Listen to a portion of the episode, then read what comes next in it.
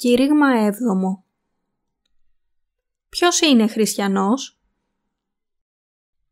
Επιστολή προς Ρωμαίους, κεφάλαιο 8, εδάφια 9 έως 11 Σεις όμως δεν είστε της αρκός, αλλά του πνεύματος, αν το πνεύμα του Θεού κατοικεί εν ημίν.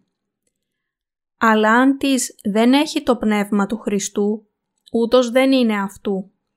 Αν δε ο Χριστός είναι εν ημίν, το μεν σώμα είναι νεκρόν δια την αμαρτίαν. Το δε πνεύμα ζωή δια την δικαιοσύνην. Αν δε κατοικεί εν ημίν το πνεύμα του Αναστήσαντος των Ιησούν εκ νεκρών, ο Αναστήσας των Χριστών εκ νεκρών θέλει ζωοποιήσει και τα θνητά σώματα ημών δια του πνεύματος αυτού του κατοικούντος εν ημίν. Μπορούμε να διακρίνουμε αν κάποιος είναι ή όχι αληθινός χριστιανός με το κατά πόσον κατοικεί μέσα του το Πνεύμα του Θεού. Πώς μπορεί κάποιος να είναι χριστιανός είτε πιστεύει στον Ιησού είτε όχι, αν δεν έχει το Άγιο Πνεύμα μέσα στην καρδιά του; Ο Παύλος μας λέει ότι η σημαντικότερη ερώτηση δεν είναι αν πιστεύουμε στον Ιησού, αλλά αν πιστεύουμε ή όχι σε Αυτόν που έχει αποκαλύψει την δικαιοσύνη του Θεού. Η αληθινή πίστη που απαιτείται από τους Άγιους είναι η πίστη που είναι έτοιμη να δεχτεί το Πνεύμα να κατοικήσει μέσα τους. Η παρουσία του Αγίου Πνεύματος μέσα σας θα καθορίσει αν είστε χριστιανός ή όχι. Κατά συνέπεια, ο Παύλος είπε «Αλλά αν της δεν έχει το Πνεύμα του Χριστού, ούτως δεν είναι αυτού.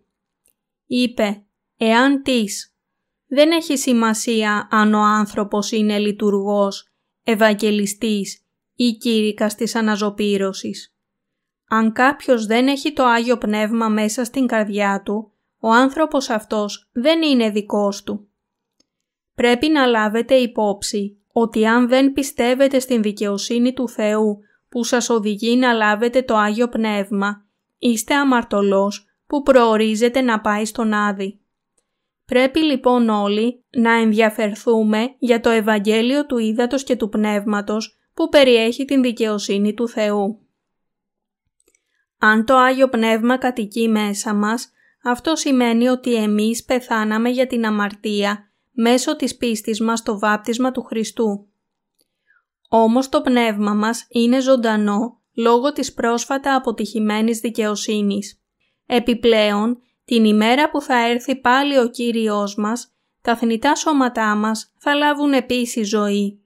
Για αυτό, πρέπει να σκεφτόμαστε εκείνον που μας έχει δώσει το Άγιο Πνεύμα. Αν δεν έχετε την πίστη που πιστεύει στην δικαιοσύνη του Θεού, δεν ανήκετε στον Χριστό.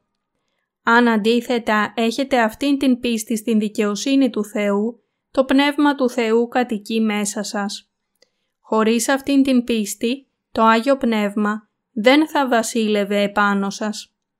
Επομένως, αν δεν έχετε τον λόγο της λύτρωσης που περιέχει την δικαιοσύνη του Θεού, δεν ανήκετε στον Χριστό, έστω και αν ομολογείτε φαινομενικά και απαγγέλλετε το πιστεύω σε κάθε Κυριακάτικη λειτουργία. Αν δεν ανήκετε στον Χριστό, το πνεύμα σας θα είναι καταραμένο και θα σας οδηγήσει στην αιώνια καταστροφή, αδιάφορο πόσο πολύ επιθυμείτε να κάνετε το καλό.